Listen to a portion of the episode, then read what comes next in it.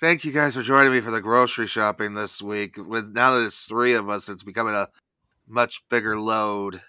Hey, listen, I have a BJ's card. Come on, wholesale, cereal, let's do this. You know, we should expand the breakfast foods. Hey, I make a mean fried egg, so let's do this. Oh, I don't know. I think we could use some Link sausages. Link sausages? Where are you seeing that? They're right over there. Big bag of them. This is a new brand. I didn't know that there was Zelda Link sausages. Ignoring that obvious pun, let's see. Jar of peanut butter, jar of grape jelly, jar of strawberry jam, jar of evil. Wait, what? Jar of evil? Now with 80% more Tektite. Ew. I think you better leave her it alone. Yeah, leave that one there. Otherwise, we'll never have Chris over at the house ever again. I hear those jars are hard to open anyways. You have to Triforce. There are too many cartoons, but they'll watch them all. The Companion James to the sort of hopefully funny cartoon podcast.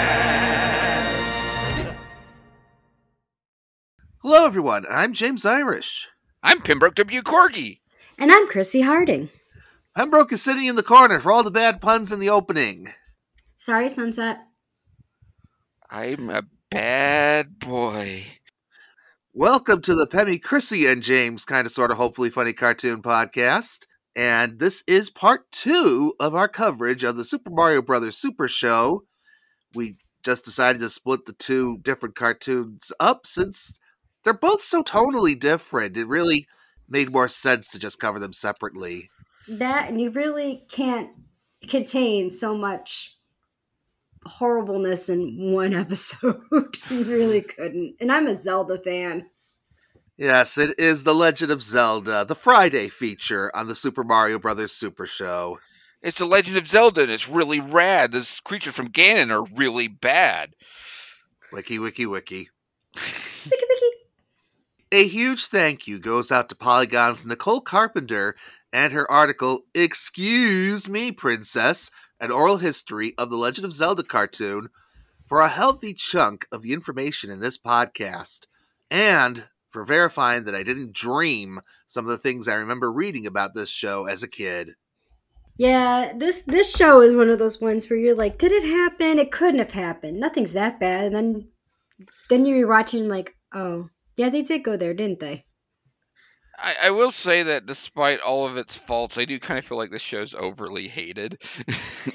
You know, this is a show when you go back and watch it as an adult, you do appreciate some of the things that they did get away with. The 80s was a crazy time. It really was. A lot of camp, a lot of cheesiness, a surprising amount of horniness for a kid's show. Yeah. I almost want to say this one. This was aimed for teenagers. It really was. Yeah, but which just makes it even weirder because the Mario wraparounds really don't feel like that's their target. Oh, not at all. This was a show that they put on Fridays, and I think they did it to be like, hey, you guys dealt with us throughout the week, you teenagers. Here, this is something for you. So even back in 1989, it was no surprise to Nintendo fans that The Legend of Zelda would be one of the properties to get its own cartoon, even if only as a once-a-week feature in the otherwise all Mario all the time Super Mario Super Show. Drawing upon influential works like the Tower of Druaga and computer RPGs of the era like Wizardry, Shigeru Miyamoto's hybrid of adventure, action, and role-playing games was very much on the bleeding edge of the gaming zeitgeist in the mid-1980s. And if you want to hear more of the breakdown of that, check out the Gaming Street Irregulars one that we did, episode we did of that. Yeah, back in the pandemic days. Mm-hmm. You'll also hear my old dog Oscar snoring in the background, because that was funny.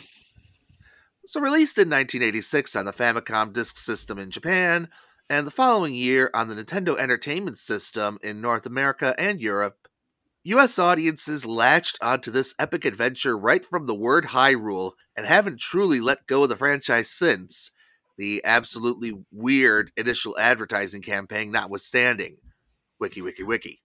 Although it's hilarious to go back and watch. Definitely. Oh, yeah.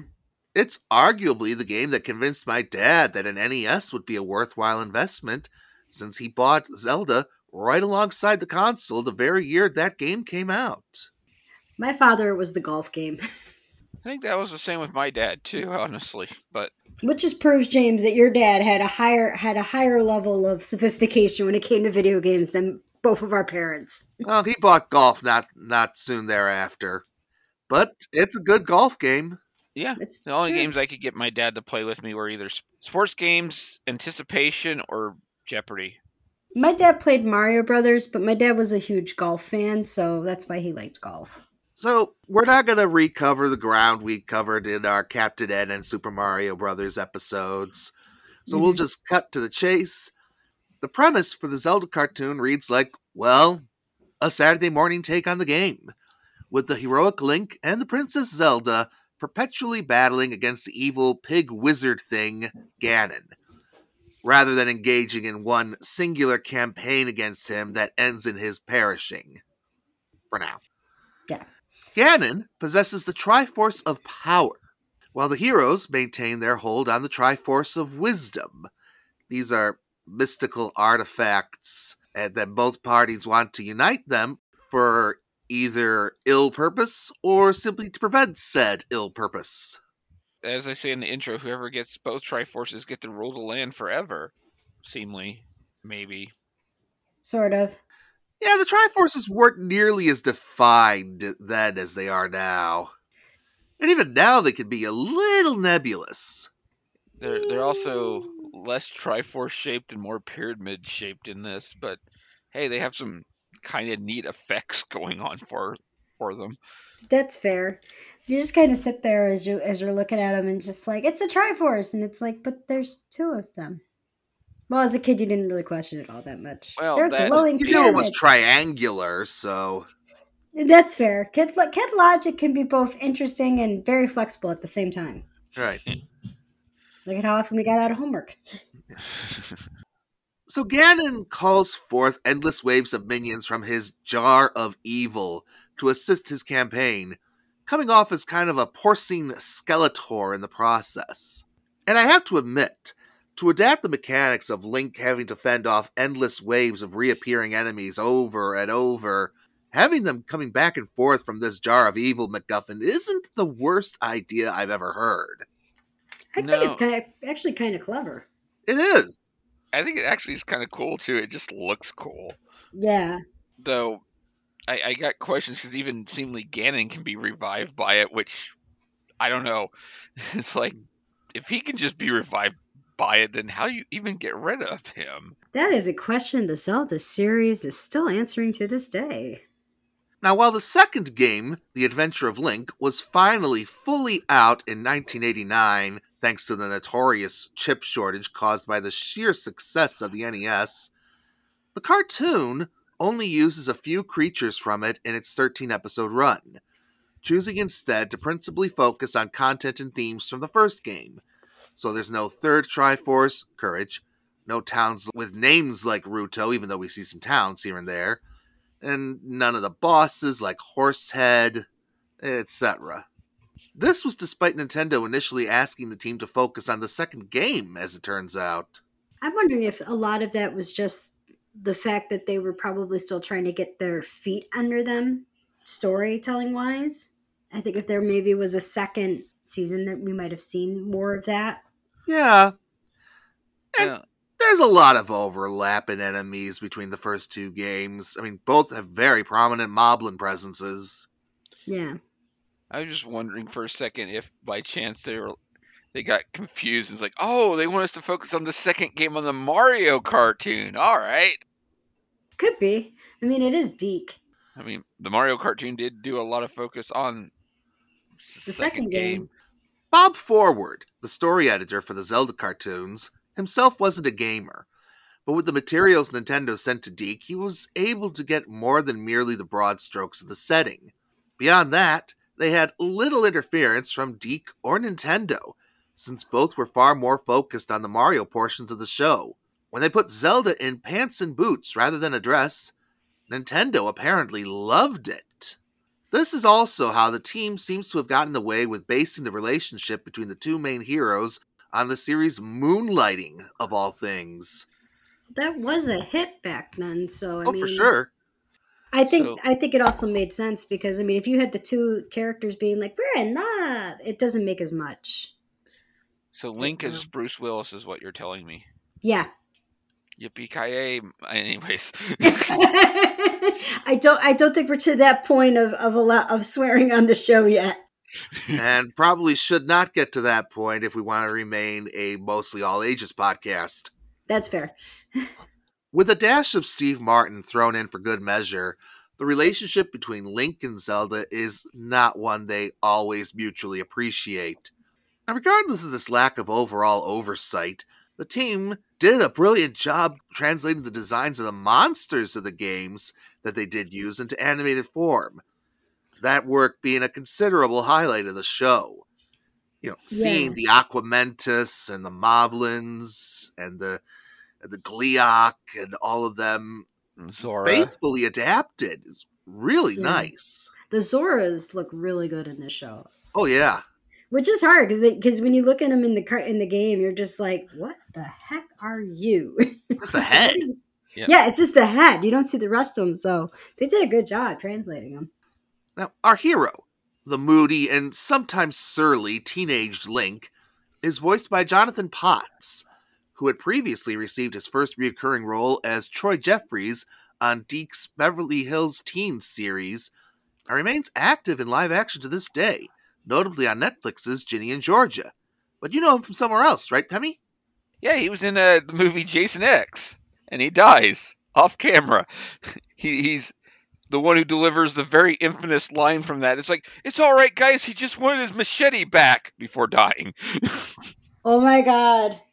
Don't give the killer back his weapon. Jason X is certainly a movie. That's fair. Zelda, meanwhile, is performed by Cynthia Preston in her first reoccurring role, and she'd go on to be the lead in 19 movies and spend 3 years on General Hospital as Faith Roscoe. Ganon's gruff growls are supplied by Len Carlson, who had been active since the 1960s on Grant Ray Lawrence's Marvel Superheroes and the subsequent Spider-Man cartoons, giving him the distinction of being the first voice of such characters as Loki, Quicksilver, and the Green Goblin, as well as voicing Bert Raccoon on the much-loved Canadian animated series The Raccoons, amongst numerous other roles. I love that cartoon. He's also Sergeant Staff on the ALF cartoon. I think he appears in a few Deke shows, actually. Oh, that's cool.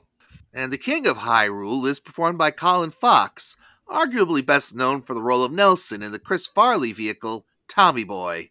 Wow. I learn something new every time on this podcast. Now, there was one mandate that Nintendo did enforce, which was not to make up any new characters specifically for the show. Contrary to the Mario cartoon. But that's fair. I don't think the King of Hyrule was in the Zelda games previously. Maybe he was in some of the flavor text in the instruction manual. It was. Yeah, I'm thinking principally the Zelda 2 instruction manual. That actually explains the legend of Zelda. My Historia of Hyrule is somewhere around here. I won't get it, though. I won't get that nerdy. So the team had to get a little creative fleshing out the cast after the initial trio and the king. Giving Link a fairy companion was a natural fit with the role fairies play in both games at restoring his health. So we get Sprite, spelled with a Y, performed by the ever-versatile Tabitha St. Germain under the pseudonym Paulina Gillis.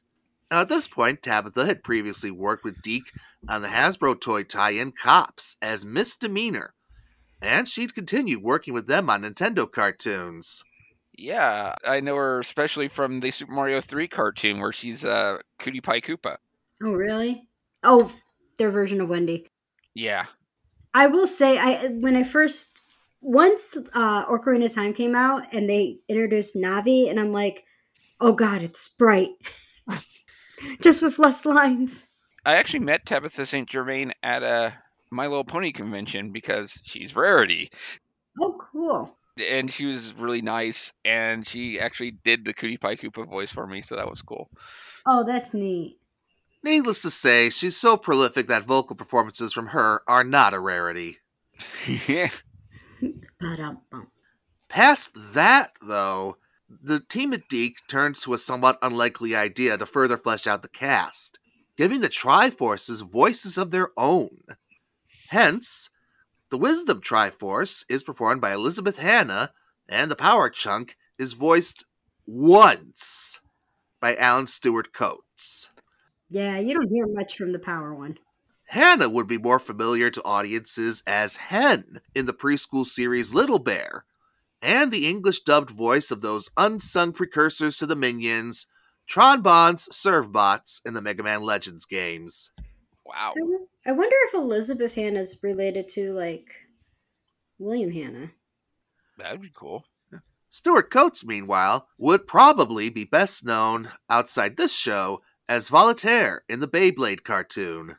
Now, the one last thing I want to mention before we dive into our episode reviews, the versions of these cartoons available through official channels on YouTube and Tubi are missing their original accompanying Super Mario Bros. Super Show live-action segments. They have to be hunted down independently, but you can find them and, you know, just scroll down a little, you'll get a version of the complete episodes. Yeah, I found that out by accident. Yeah, I think that's the case for, like, the DVD releases, too. I think they just put the Zelda cartoons on there.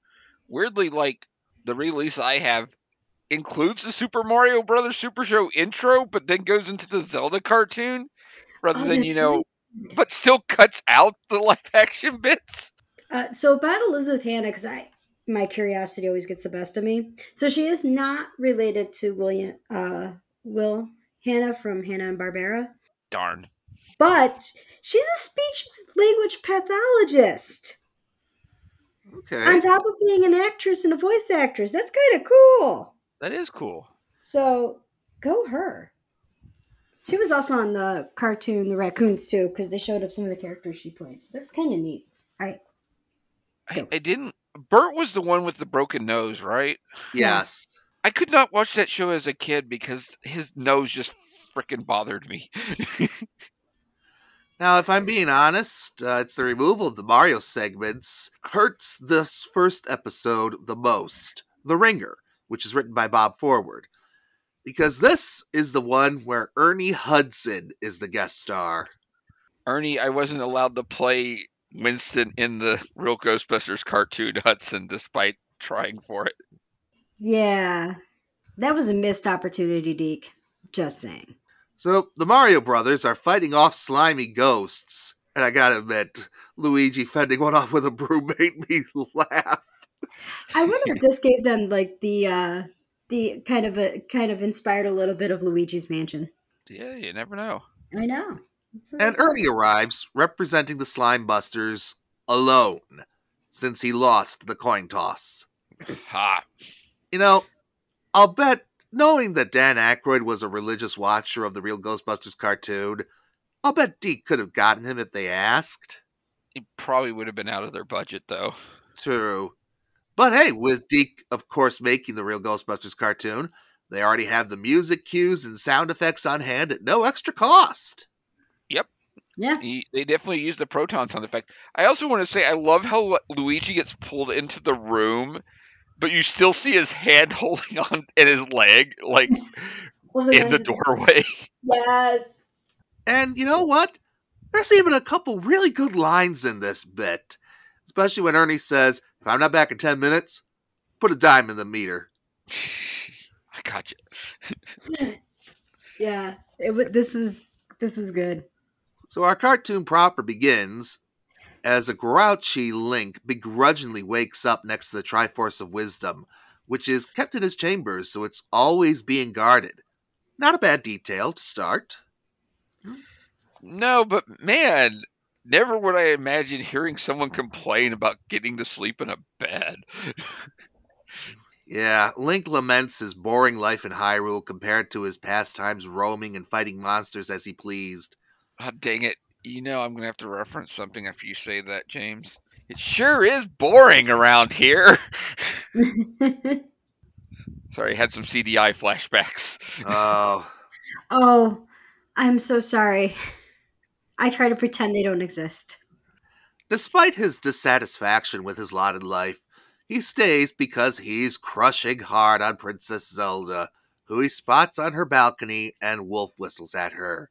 Looking good, Princess, especially from this angle. Whoa! There's one that flew over my head as a kid. Did I mention this cartoon is surprisingly horny for a kid's show?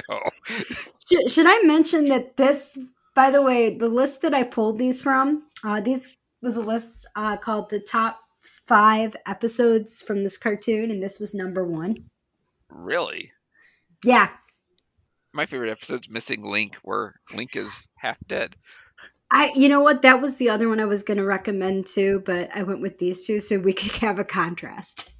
Oh, I'm fine. I'm fine with you doing these two because I actually did Missing Link on Cartoon Catastrophe. So you know. Cool. So I'm not retreading area here. Oh, cool. Yeah, we're probably not going to retread area until we get to Johnny Cypher, because some of those we just have to do. Oh, boy. So Sprite playfully scolds Zelda for not wearing the robe she suggested, and Zelda storms off in an understandable huff. Link barely seems to care he offended her as a pair of Moblins ambush him from behind. Now, real quickly, for those who are not immersed in Zelda lore, Moblins are bulldog-like bipedal folks, beasties that are regulars in Ganon's army, orcs by any other name, in other words. Mm-hmm. Link fends them off with his master sword and a pillow, dispatching them completely. These defeats, as we mentioned before, are not lethal. It just sends the Moblins back to the Jar of Evil. Well, at least it gets rid of them. Yep. It does. And I'm sure the people working on this show are really glad that Link's sword can shoot beams in the game, because that definitely helps with, the violence level. You know, yeah, and it does. I also like to say that there's times when they show his sword, and I'm like, I don't know if that's so much a sword as a dagger. A little bit of an oversized dagger, yeah. Yeah, it's like it's not quite a sword, but it's not quite a dagger. So is it swagger?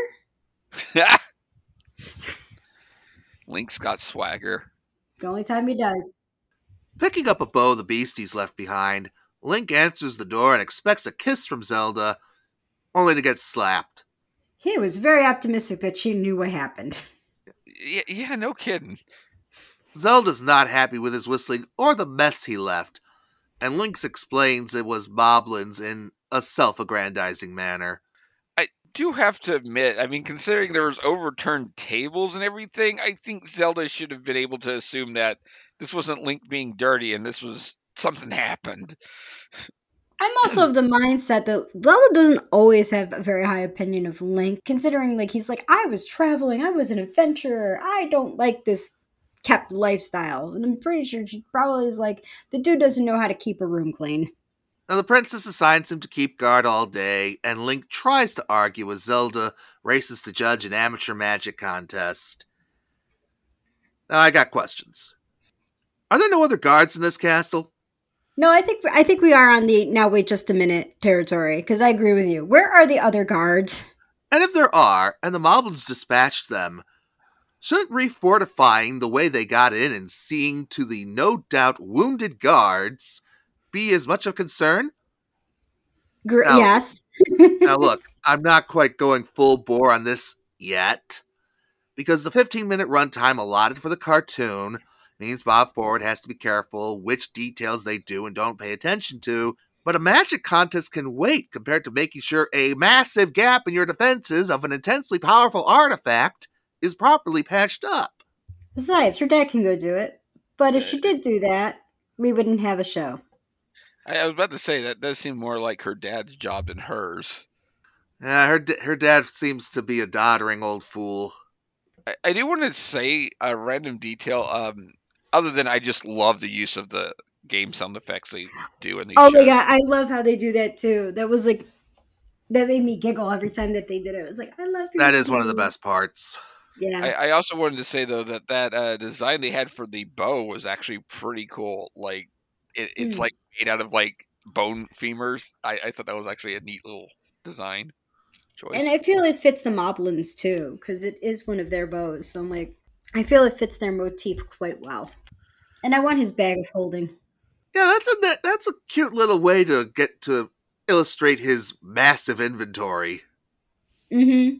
Yeah, because they would do that. Like the items are able to shrink and grow, and nice little way to do that without replicating that one image they have in. I think it was either Zelda 1 or Zelda 2's instruction manual that actually has Link holding all the items on his back or something. Oh my God, I know, and you're just like, dude, how? Anyhow, Link's raging transitions to Ganon's raging at his minion's incompetence as he teleports around his lair. Ganon, they got close. Like, lower your bar, dude. He punishes the Moblin trio with magical energy, teleports to his throne, and complains he has to do it himself. Well, if three Moblins you believe to be bubblers could get that close to it, oh, never mind. I'll be fighting this battle all episode if I don't drop it. I'm telling you, like, lower your bar, Ganon. Maybe Ganon's been cooped up all day and he just needs to get out of bed. He's just using it as an excuse. I agree with that. Like, dude, your guys got closer than Skeletor's guys ever did. Like, calm down. Slow your roll there, dude. Just slow your roll. Like, they got close. Also, can I add that I kind of love Ganon's just random warping around while he talks. It's kind of a neat effect. And game accurate. Yeah. That's true. That is true. He does do that a lot, and it's annoying as hell. You're trying to kill him. He decides to enter the magic contest in disguise, despite the Triforce of Power stating he's no amateur. Yeah, but they don't have to know that. Yeah. And also, he exposits he can't teleport as well in the overworld as he can in his underworld lair. So he summons from the jar a quartet of Stalfos skeletons that he disguises in robes and elaborate helmets to cover their appearance as they carry him via a... What do you call that? A catamaran? Yeah, I don't know. I'm going to say go with catamaran right now. Okay. This just shows the idea from Spaceballs when, Dark Helmet says evil always triumphs because good is dumb. That he thinks that disguise is going to work, and it does! Yep. At the castle, we see Zelda getting overly ripened tomato all over her thanks to one wizard spell working too well. Well, she kind of deserved it for, picking the contest over, protecting the Triforce. Yeah. Well, she also kind of deserves it for how mean she was to Link earlier, let's be honest. I mean, I get the whole being mad about him whistling at her. That, I'm not defending Link on that. But the whole, bit where she's like, we need to protect this Triforce. We? And by we, I mean you. It's just like... Yeah. Geez. Like, if you really care about it, why aren't you doing more, girl? I think we can sum it up by saying these two deserve each other. Yes. I am not arguing that at this point. Yes, they do. Ganon's cackle signals his disguised approach, and he demonstrates his magic bona fides by conjuring a bird, and Zelda allows him entry and asks he wait his turn, which is just fine by Ganon. It gives him the chance to turn the bird into a bat, either a geese... or an ache, depending on which game. Though sources like the Zelda Wiki and ZeldaUniverse.net identify it as an ache. It looks closer to the original art design of a Akis, but really this scarcely matters. A bat is a bat. And they're cute. And it talks. Yeah. I'm more surprised that, conjuring up a living creature out of nowhere still constitutes as amateur magic. I know. I'm like, apparently to Ganon, that's amateur. Like, seemingly to Zelda, too. Yeah, I'm like, admittedly, that's an interesting thought. But then I think to myself, We see the blacksmith casually using magic in the next cartoon. That's fair. And even Zelda says, Hyrule is so infused with magic, that's why Ganon wants it so much. But he's still conjuring a living being. Oh, well. I know. Yeah. So the bat spies Link, asking Sprite for advice on Zelda, and she tells him to stick with her despite the height difference. What, you don't like short girls? I'm going to be honest, that's a funny bit of dialogue. I agree. For reference, Sprite is 3 inches tall. Yep. Yeah. Oh, she is a fairy. The bat reports back to Ganon, and Ganon resolves to remove Link from the equation by turning a small newt, another contestant summoned, into a massive fire-breathing dragon! Alrighty. Sadly, not an Aquamentus or a Gleok, but they do appear later. Yeah. After commercials, Link leaps out of the tower and swings into action via a rope. He can't get a clear shot thanks to the dragon fire, but Zelda tosses a silver platter into the air for him to ricochet his blasts off. Also, that's a heck of a shield Link has there, taking on full, dragon fire like it's nothing. Yeah. Zelda shows gratitude by scolding him for leaving his post, and they're interrupted by Sprite shrieking over Ganon's invasion. I'm going to say that this is one of the cases where Link's, well, excuse me, princess, is well-deserved. I agree. Yeah.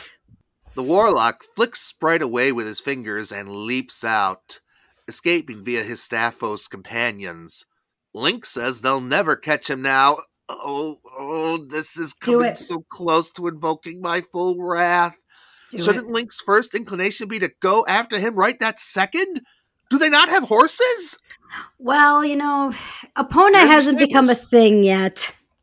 Well, he has a horse in the next episode. They were in the stables. They weren't easily accessible from there.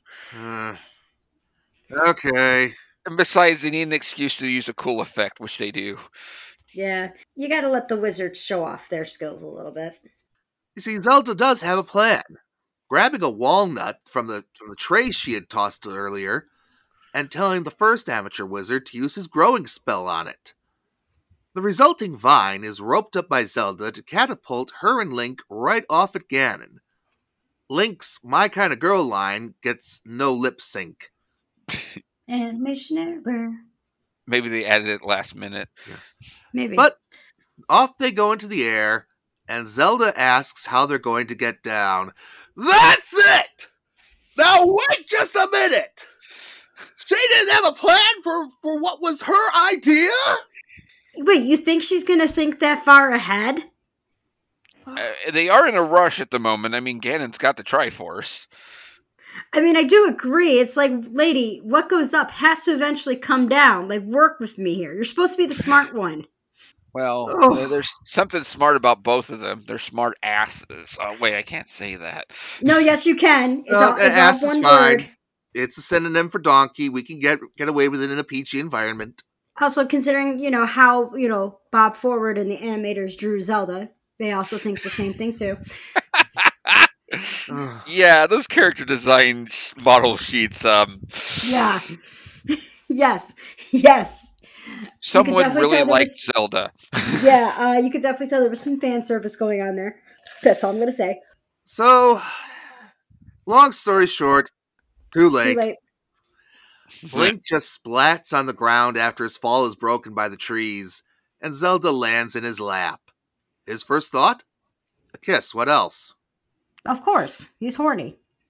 I think he's supposed to be 16 in this show, so... That's fair. I don't know about you guys, but when I was 16...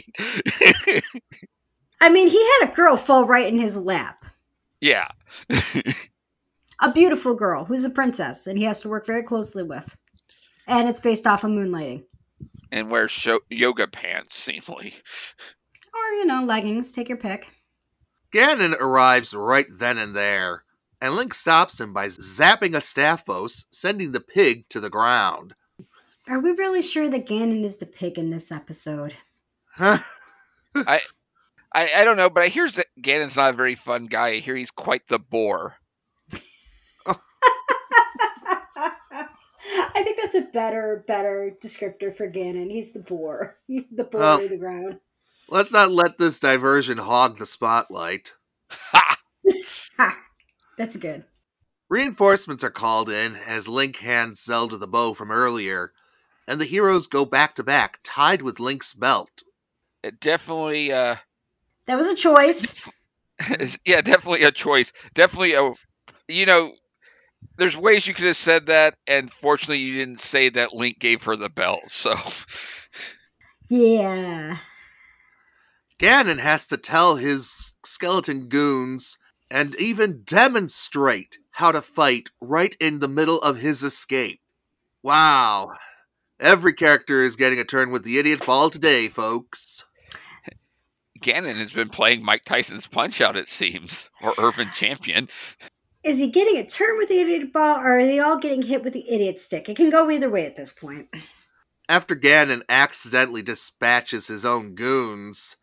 The last Stalfos tosses a bomb, which Link eventually deflects right to Ganon, causing him to lose the Triforce. And it's a home run, folks, right down the center midfield.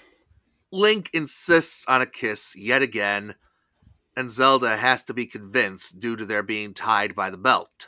Yeah, he holds her hostage. Not cool, people. Not cool. No. But just as it's about to happen, Sprite interrupts it, undoes the belt, and sends them both to the ground. Sprite, the initial cockblock. Ganon, meanwhile, is stuck in his own jar of evil and vows revenge. Well, dude, that's what happens when you go out of your house. Ganon, the original agoraphobic. I know. Seriously. Like, dude, don't leave your house. This is what happens. You end up in your jar of evil, and then you're stuck getting pissed off again. Like, come on. You're stuck regenerating for gosh knows how long. Mm-hmm. Until the next episode, at least. Yeah. I wonder if it's the Triforce of Power that allows them to just keep regenerating in that. If I was the Triforce of Power, I would be sitting there and taunting him while he is in the Jar of Evil. I would be like, I told you so. I told you so. No one listens to me. The live-action bits with Ernie Hudson conclude with a possessed Luigi eating a plate of pizza, minus the pizza. Ooh. And Ernie eventually trapping the ghost in a pizza pan. Good stuff! For a certain definition of cute. Fortunately, Luigi's okay, but the pan wants Ernie to get him the heck out of there. He's like, let's go. We need out. I'm done. These people are weird. And they all laugh. Yep. Now, I'm not going to sugarcoat it. This was rougher than I'd have liked. Now, it does set up characters and motivations, and some setting rules handily. But I found much of the rest of the episode's execution to be clumsy, and not particularly thought out. Still, it was only episode 101. Surely we can chalk this up to a patchy start, right? Right? Yeah, sure. Sure. Let's see how the other episode we're looking at fares after this break.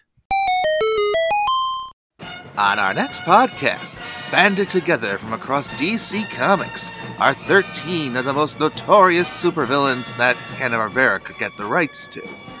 Challenge of the Super Friends was arguably the most ambitious superhero cartoon to that point, and also one of the wildest to look back on. Answer the Trouble Alert with us in 2 weeks. So our next episode is The White Knight, also written by Bob Forward. And the live-action subplot, Wild Things, opens with the brothers getting their electricity repaired by Edison, a reoccurring what's-it character in the live-action bits. But it ultimately revolves around some girl named Marilyn, who I believe is a niece or something like that. That's what she says. She calls him Unc, so... Yep. So she shows up and starts a loud dance party while the brothers are just trying to have a quiet weekend, and they're reluctant to kick her and her friends out. Marilyn is played by Moon Unit Zappa, the daughter of rock music iconoclast Frank Zappa. And yes, that's her real name. Mm-hmm. Wow. Hey, Frank Zappa had some very interesting names for his kids. Yeah, Ahmed and Dweezil. Mm-hmm. I guess that's better than George. Yes, thank you, George Foreman. Now, cartoon proper begins, and a dashing white knight on a noble steed approaches a village where Link is getting his horse reshoed, and the blacksmith uses a little magic himself. The heroic duo muse about Hyrule's sheer volume of magic, and it's why Ganon wants it so bad, as another invasion of his goons arrives. This time they're tin suits, which look a lot like the Armos enemies in the first game, though the Armos proper appear in another episode. And some wikis confuse these with the Wolos enemies from Zelda 2. Yeah, it's hard with these ones because they all look very similar. Mm-hmm. So, yeah, there's a couple. Different wikis will identify them as different things. Like Zelda Dungeons identify them as one thing. Zelda Universe will be like, oh, it's this. It gets hairy. It's pretty hairy. Wait, is tin suits an actual name for a Zelda enemy? I don't know. Not really. I didn't think so. It isn't. It's what they call them in the game. I think it's almost like kind of like a nickname for it that they use, and then it's not like it's a made up. It's not like they're made up characters. It's a nickname that they used. So, and back then they really didn't identify like a lot of Zelda characters. A lot of Zelda enemies had names, but sometimes they didn't always translate over into English too well. So, yeah. So as they're dispatched, one drops a crossbow and a rupee, as others get the upper hand on Link. But with Zelda's help, they almost have it done. But the last one calls in an Octorok, the rock-spitting cephalopods that are almost always the first enemies people encounter in the first game. Unless you happen to be one of those weirdos who goes to the left first. Can I have a wait just a second moment? Oh, maybe not quite that, but a crossbow? There's not a crossbow in Zelda. You know? Well, yeah, there really isn't. No, not officially in the games. I mean, given the level of high fantasy, I don't suppose it's impossible for crossbows to be in Hyrule. And if it's supposed to be the magic bow, we got that earlier, and it was just a skeleton bow, which looked way cooler, I'm going to throw out. I think the crossbow, the closest thing I could say the crossbow is probably the magic hook, the hook shot. Well, the hookshot didn't come in till like Zelda 3, though. Yeah. I mean, hang on. Keep talking. I'm gonna go pull up because it translates equivalent to something, if I remember correctly. Oh, maybe it's the second bow. Because isn't there two bows you get? No, that's two arrows. You only get one bow. You only get one bow, but you get two arrows. So anyway, launching Link into the mud, the remaining baddies squabble over the rupee, giving Link an opening to get rid of the last tin suit, but lassoing the Octorok has unintended consequences. This dragging Link along is a bit of a time sink, if I'm being honest. Comedy! Can I mention, though, how Link gets thrown through a freaking barn, like literally through the walls of a barn, and it doesn't really seem to affect him much? I'd at least be in a bit of shock. Yeah. But in the end, this does serve to introduce the dashing fellow from earlier to the plot. He easily dispatches the Octorok and introduces himself as Prince Facade of Arcadia. Holy meaningful name, Batman. Also, Arcadia? Do you know Vice and Aika? Arcadia? What about Captain Harlock? Fair. So upon seeing this prince, Zelda is so smitten, she mistakenly calls Link Stink. Oh. And also says that he's her friend. Oh, more like an acquaintance. Or more like, I forgot the third one, but yeah, I was like, man, Zelda. Yeah, she screws up. And the prince declines a handshake from the dirtied adventurer. He offers a spot on his saddle to the princess, but there's no room for three, and the prince even swipes the rupee right as Link was going for it. Oh, yeah. In the prince's defense, he thought it came from actually killing the Octorok, which, you know, he did do. Yeah. Still, he's not making a great first impression on Link. No. Or us. Nope. And that refused handshake is foreshadowing. I got one question. So Link, they show Link walking to the castle. Couldn't he have just got the horse they had getting shooed? He probably does eventually. I hope. I hope so too. The blacksmith has a new horse. Meanwhile, Ganon is kept abreast of the affairs by the defeated Octorok, and having dealt with the Fancy Pants Prince before, he decides to use Facade's vanity and aversion to dirt to his advantage. I'm going to ask a question about this prince, but I'm waiting until later. Okay. I have a few things to say too, so... At the palace, the king is congratulating the prince for saving a village single-handedly. Just about everybody is diminishing Link at this point, who is ruefully brooding in his bath as Sprite brings him a towel.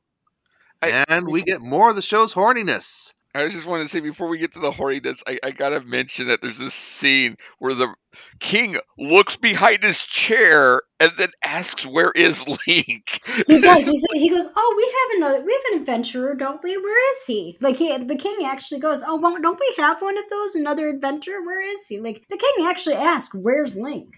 Yeah, but I mean, later he also, like, looks behind the chair and then asks, where is Link anyways? And I'm just like, you thought he's behind your chair, old man? What the heck? Yeah.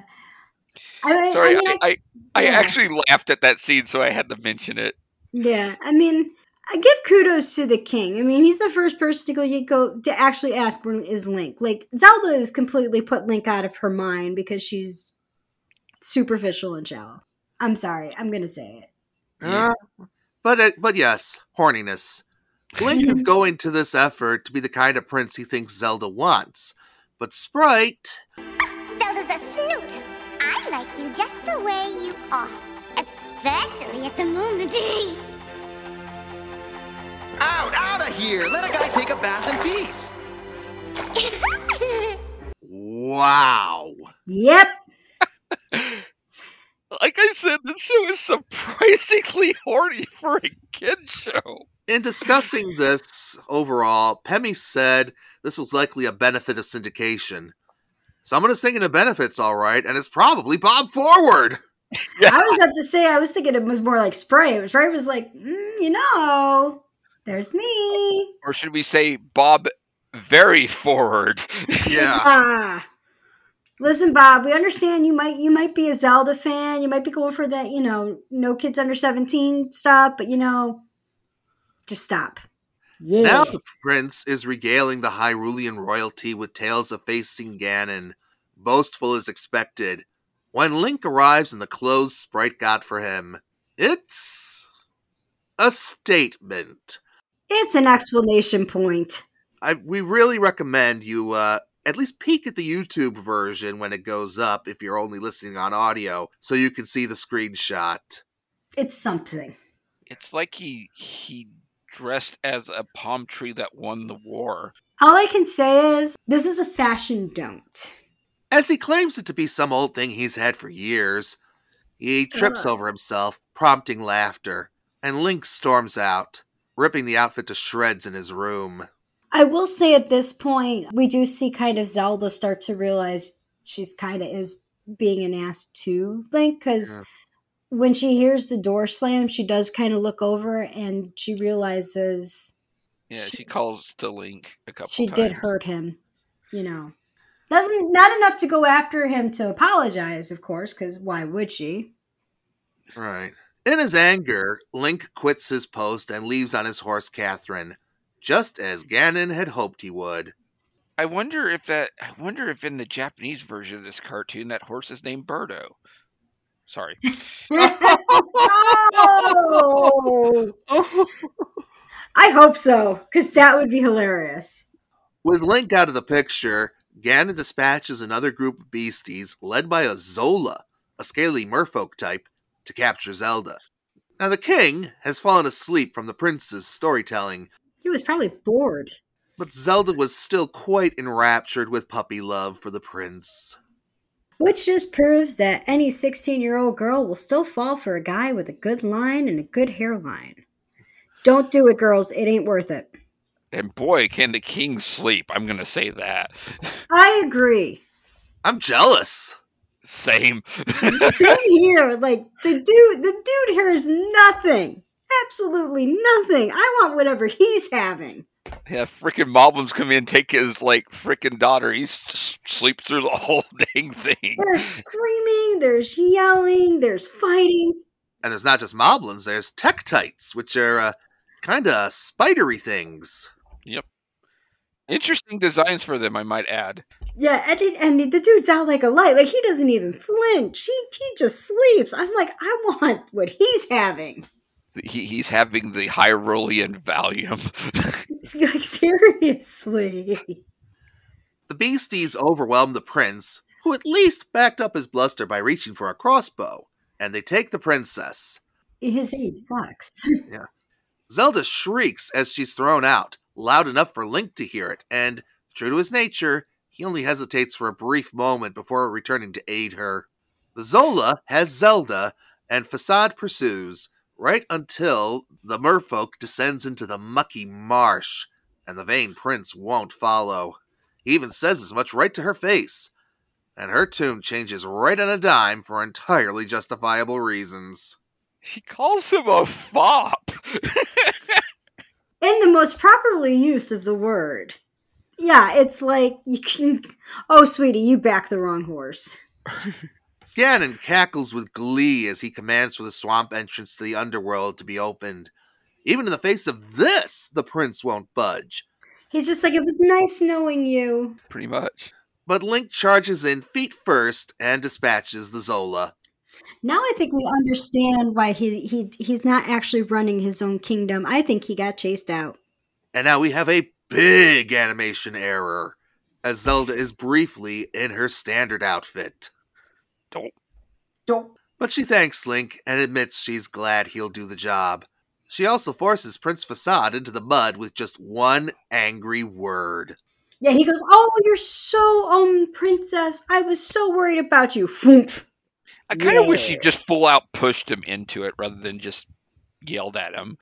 Zelda and Link playfully argue over a kiss. The prince shrugs at the fourth wall, and the cartoon concludes. So, can I ask a question? Yeah. Is the prince more or less vain than Simon Belmont from Captain N? More. I think that's more. That's impressive. Because Simon Belmont will still get dirty to do the job.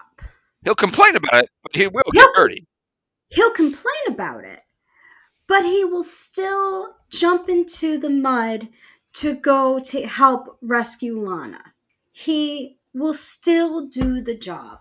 This guy stood on the shoreline and was like, "Oh, I'm sorry, Zelda, but we'll meet again." How many princesses did he let get killed because he was too busy worried about his white cloak?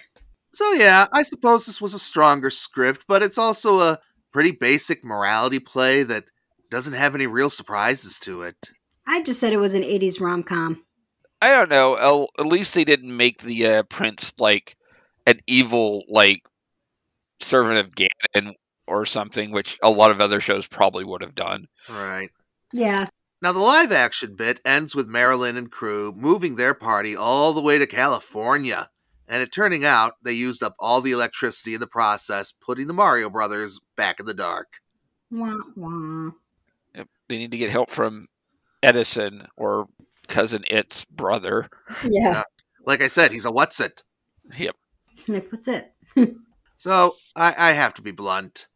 I ate this up as a kid. And if I were able to get back into that mentality, I'd probably still be eating it up. But this is a me thing here, folks.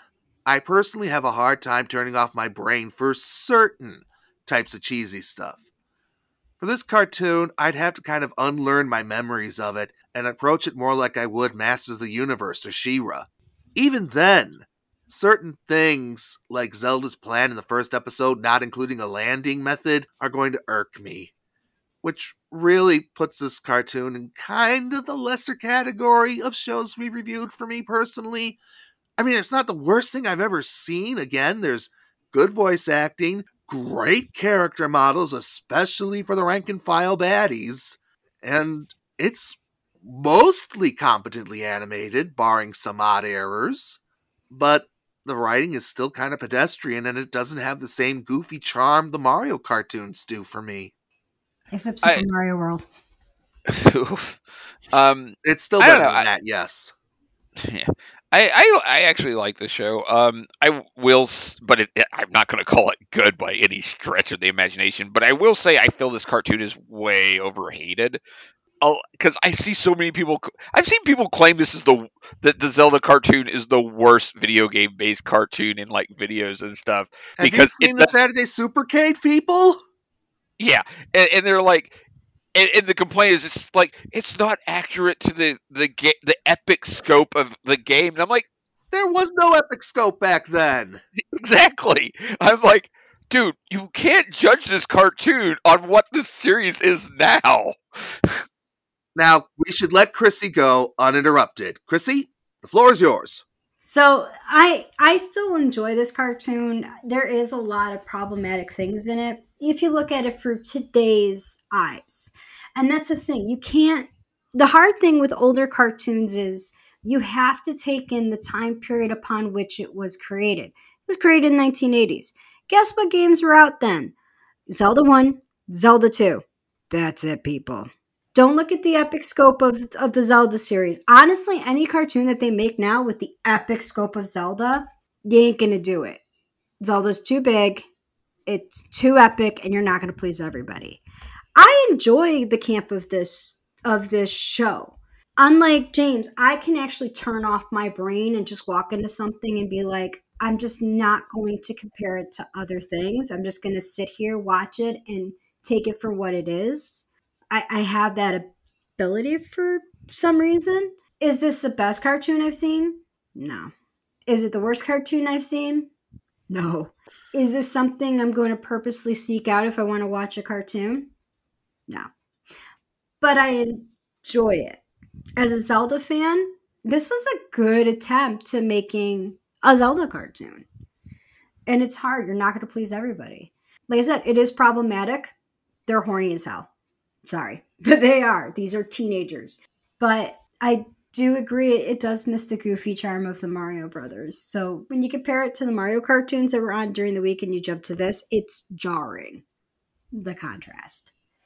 So that's my thoughts. I kind of feel like this should have been its own show altogether. I agree. But... it should have been its own thing. But what can you do? That's what they want to do. You know, again, it's just I can't turn off this one side of my brain. It's... oh no, and that's completely fair. Yes.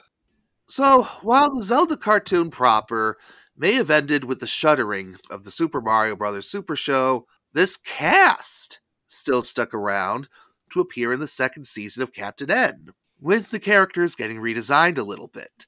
I will say those episodes were kind of fun. Yep, and Link drops his "Excuse me, Princess" line. Most notably, in the redesign department, they bared Zelda's midriff to match Princess Lana's look, which felt egregious and unnecessary, even as I was entering the age when I was starting to really notice girls. After that, the lone animated projects to feature the Zelda characters following this are the now infamous Philips CDI games, ground which has been covered innumerable times elsewhere, and would be redundant for us to do here as strictly a cartoon podcast. I do not acknowledge their existence, and I never will. It sure is boring around here. Sorry. I do not acknowledge their existence, and I will never will. That's how horrible they are. If I'm saying they don't exist, you know it's bad. I just had to repeat my joke from earlier. It was fair. It was a good spot for it. But now is as good a time as any to briefly mention the Valiant Comics line based on the games, because Deke's design for Zelda resurfaced there, opposite a more games-accurate-looking Link. Which is kind of jarring. Which is considerable proof to me that Nintendo did indeed love Deke's original design for the princess. It's a good design, I'll be honest. It is a good design, and I think... I want to almost say that probably that design probably inspired them to go with the idea of Sheik for Zelda in Ocarina.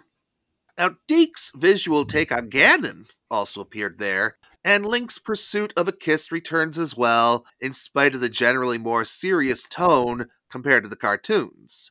I have some lightheartedness in here. Mm-hmm. The series lasted for 5 issues, with a 6th appearing as the 7th issue of the sister series Nintendo Comics system. This contrasts with the Mario comics, which borrowed far less from their Deke counterparts, except for Bowser's design, to the point of even featuring Wart in some stories. All told, Valiant's publishing of Nintendo Comics didn't last all that long, ceasing original publication altogether around the time that Nintendo's 16-bit system was ramping up for North American release. Now, there was also a Zelda comic in Nintendo Power, but that doesn't use anything from the Deke series, so it's also a little outside the scope of this discussion. Yeah, it was just an adaptation of A Link to the Past, was what it was, pretty much. Yeah. Now, beyond that, well, Nintendo shied away from the majority of media adaptations of their work for a long time. The experience of the live-action Super Mario Bros. Movie was a bit more than the notoriously reserved and conservative company could handle, both critically and creatively. And not even the wild success of the Pokemon anime would change their minds. But Pokemon is always the exception, since Nintendo only owns so much stake in that franchise, with the rest being held by Game Freak and Creatures, Inc., via a holding company all three have a share in called the Pokemon Company. And, you know, there was also Kirby, right back at you, but that also runs into similar co-ownership situations with HAL Laboratories.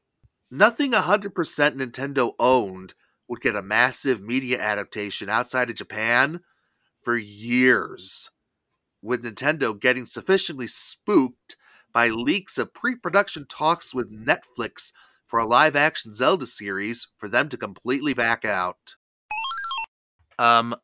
Oops.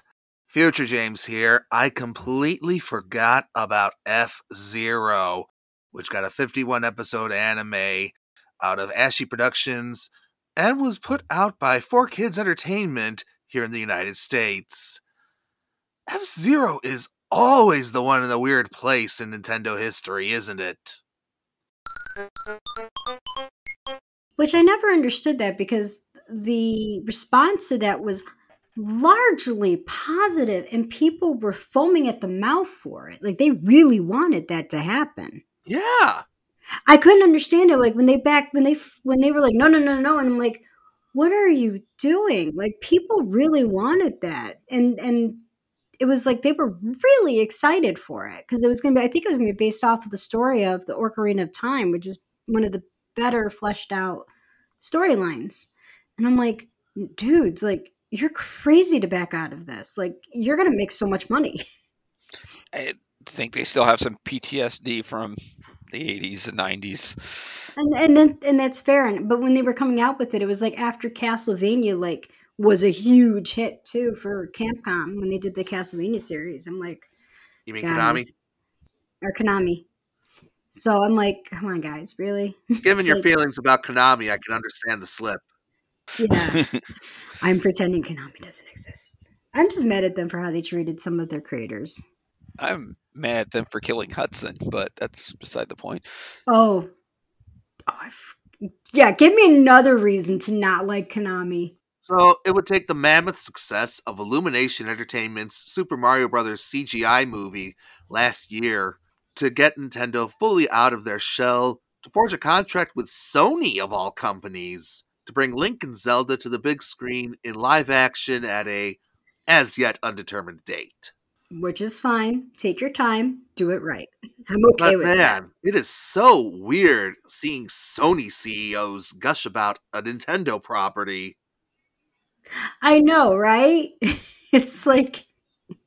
Especially given that history. Oh, I know. Yeah. The whole reason the PlayStation exists is an FU to Nintendo.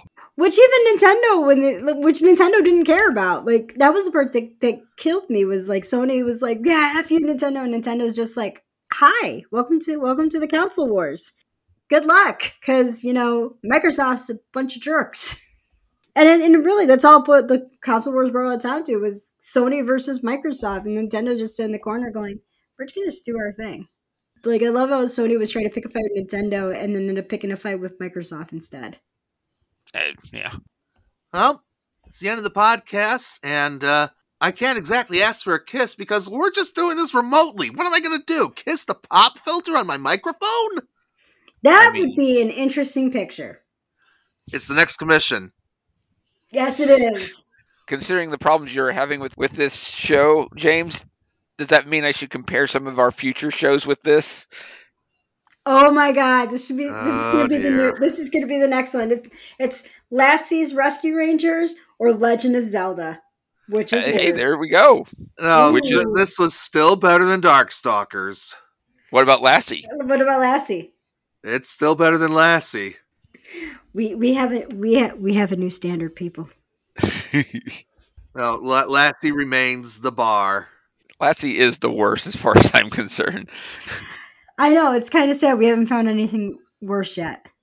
Yet, it's coming. We just haven't found it yet.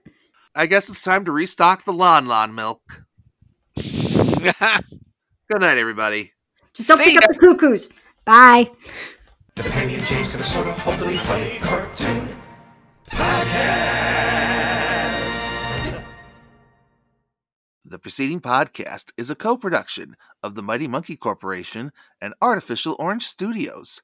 The theme song is written, composed, and performed by Sean Michael Smith. For questions and comments, email me at james@fc3roc.org.